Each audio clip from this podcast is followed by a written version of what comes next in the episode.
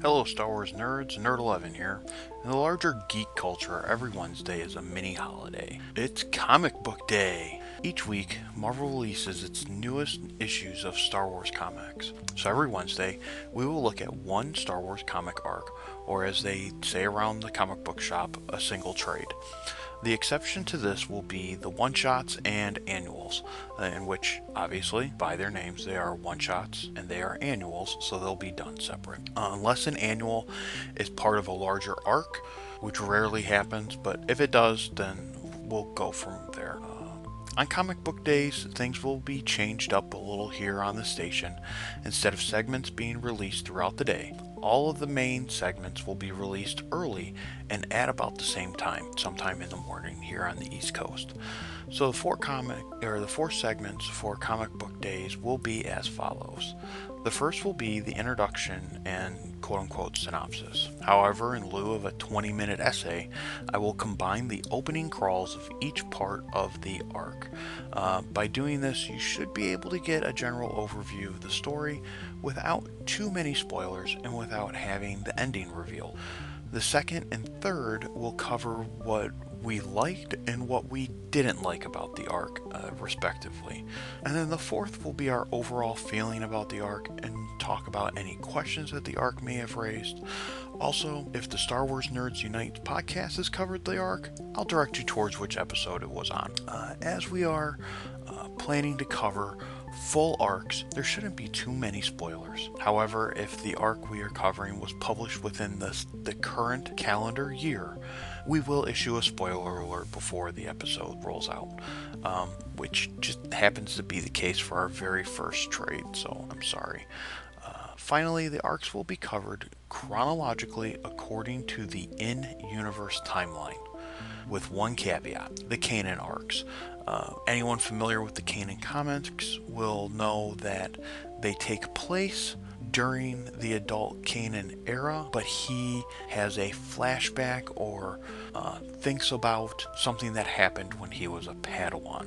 So instead of trying to make those line up, because they don't really happen chronologically themselves as a younger character, but as the adult they do happen chronologically, so that's where they're gonna fall for our review schedule. So if there is an arc that is incomplete but falls during the time that we are covering, it will be skipped and we will pick it back up once we've finished all the other completed arcs, which happens to be falls in with the Mace Windu comic that is happening right now. We're gonna end up hitting that time period before it gets completed, so we're gonna skip it. We'll come back to it later. So without further ado, here comes the spoiler alert. You've been warned. Spoiler! Spoiler! Spoiler! The following is the summary for Star Wars Darth Maul, a comic book miniseries from Marvel written by Cullen Bunn with art by Luke Ross and colored by Nolan Woodard. Its first issue was released in February 2017, and it is derived from the opening crawl of each issue.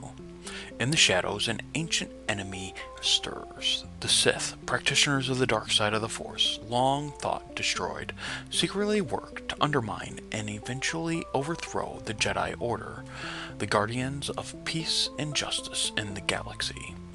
Two members of the Sith Order, Darth Sidious and his apprentice Darth Maul, secretly await their moment to strike.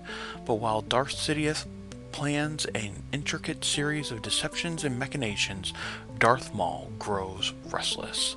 His moment of revenge against the Jedi is close at hand, although his Sith master has commanded him to be patient, but Darth Maul's seething rage cannot be contained. He has discovered that a Jedi Padawan has been captured by the Zaraxxus cartel. The Padawan is to be auctioned off to the highest bidder in short order. Ignoring his master's orders to avoid the Jedi at all costs, Darth Maul sets out to find this Padawan before the Knights of her Order do the same. He must work in secrecy, though, for if Darth Sidious discovers his disobedience, the punishment will be severe. The Padawan, Eldra Kaitis is the prisoner of the profiteering gangster Zev Zaraxxus. Zaraxxus has gathered the most dangerous crime bosses in the galaxy to participate in the nefarious auction to purchase the Padawan. Little does Zaraxxus know, Darth Maul has infiltrated the auction, with a group of bounty hunters including Cad Bane and Aurra Sing. Darth Maul plans on purchasing or kidnapping the Padawan, and then killing her, in order to satiate his desire for vengeance against the Jedi. But Darth Sidious has forbidden Maul from interacting with the Jedi. He then operates in secrecy, knowing that he will face severe punishment if he is discovered by his master. Though the kidnapping proceeds successfully, Darth Maul is baited by the Padawan, who claims to be his equal and demands a fair fight. Their potential duel is cut short when Zaraxxus, having discovered the theft, has their vessel shot down and invites the disappointed auction attendees to hunt them for sport. Darth Maul and Eldra Kaitis split off from their group in order to pick off their pursuers. Despite working together, they bait each other until finally their lightsabers clash. Some of the things that I enjoyed about this trade was the artwork and the coloring. Despite the fact that some of the pages or panels were shaded a little bit darker than what I felt comfortable reading, it was still overall pleasing to the eye and a good experience in reading it. I enjoyed the device of having the majority of the trade being Darth Maul's own internal monologue. I believe that it was a bold yet strong choice by the writers. The story overall flowed nicely from the start of the story. I like that they used the Rathtar hunting as the introduction to Maul. It was a nice touch. It was bringing the current saga stories full circle. So Maul being from episode 1 and Rathtars being from episode 7. It was nice bookends that are brought together. It also worked as a good setup for Maul's bloodlust and the parallels between him and those beasts. The flashback tie-in within the arc to the Malachor Sith Temple that appears in Star Wars Rebels was a nice touch as well. The flashback itself provided more depth and background from Maul's character as a whole, and kind of gave us a glimpse into the way the Sith viewed the battle that happened there on Malachor. None of the references felt forced or shoehorned in, so they all seemed to serve the overall purpose in the story, and they all had a purpose. So it was nice that when we were introduced to the Jedi Padawan that happens to be a Twi'lek, that she was wearing normal Jedi attire and not the more revealing leather midriff top with, you know, optional sleeves. R.I.P. Aayla Secura. The action panels were good, and you could picture the beginnings of both the brash Sith warrior from Phantom Menace and the skilled tactician from Rebels. There were only a handful of things that I didn't like about this trade. One, I wasn't really sold on the necessity for the inclusion of the bounty hunters. Don't get me wrong, I enjoyed seeing Cad Bane and Aurra Sing back in action again, but it was almost as if the Lucasfilm and the story group were looking for a way to keep this group of characters at the top of our minds. But who knows, we'll have to see. It was also hard for me to believe that the Jedi would not have already sent an envoy to go rescue the Padawan, let alone allowed her to be placed on an auction block by a crime cartel. I understand that the group that they were with crashed and that her master was killed, but at the same time, one, a Padawan would not have allowed themselves to be taken as prisoner, and also I don't think the Jedi would have sat back and allowed that to happen. And then at the very end of the story, you see Darth Sidious is talking to Darth Maul, and in the way that they colored Darth Sidious eyes. They were very yellow. They were those, stereotypical Sith yellow and red. Now, mind you, the only time we ever saw Darth Sidious have the quote-unquote Sith eyes was only after he was attacked by Mace Windu in Revenge of the Sith. And then on top of that, when they colored his eyes at the beginning of the arc in the very first issue, they were his blue eyes of the Emperor. So I'm not saying that this was out of place. It just caught me off guard, and they seemed a little jarring to me. But that was it. Overall, I enjoyed this miniseries. The story was strong, and the few items that I didn't like didn't really take away from the overall enjoyment that I got from reading this miniseries. One of the questions that it kind of raises in my mind is that at the end, Darth Maul talks about that he has many other Jedi that he ends up killing in the future. Now, do they literally mean that he has killed more Jedi? That this was just the first of many? Sorry, light spoiler alert about the Jedi Padawan that he crosses paths with.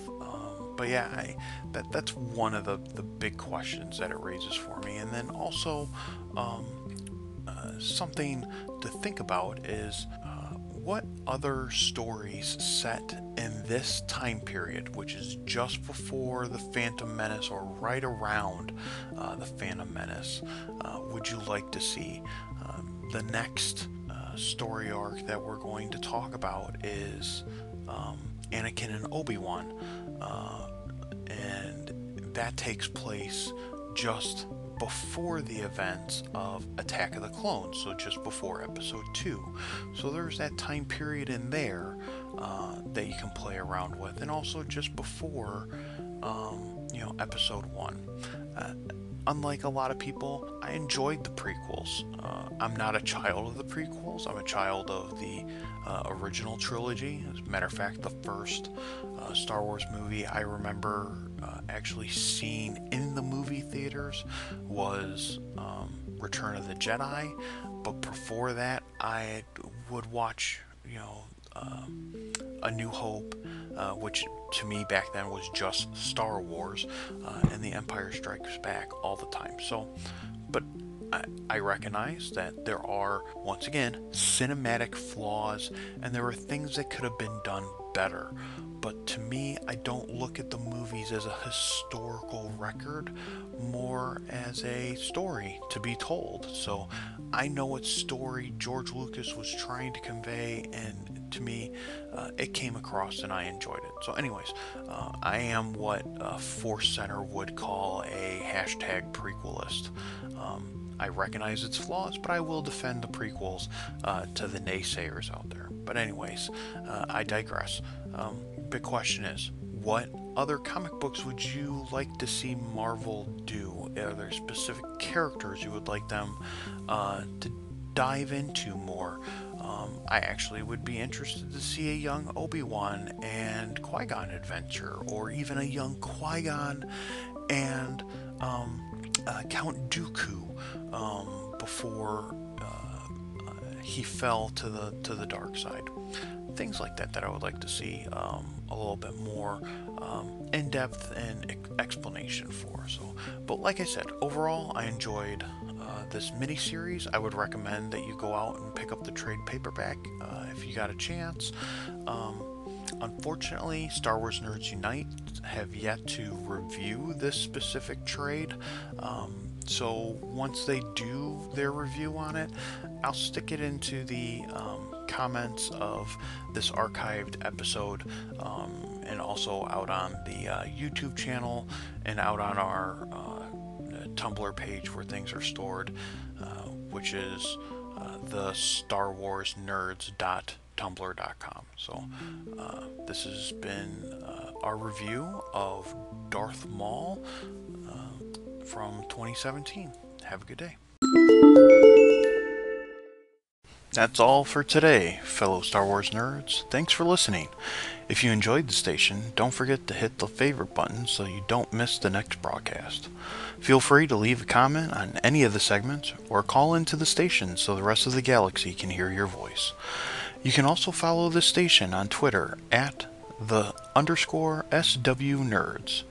At me and leave a comment or question which I might read on a future segment. Once again, thank you for listening. This is Nerd11, signing out and making the jump for home. May the Force be with you.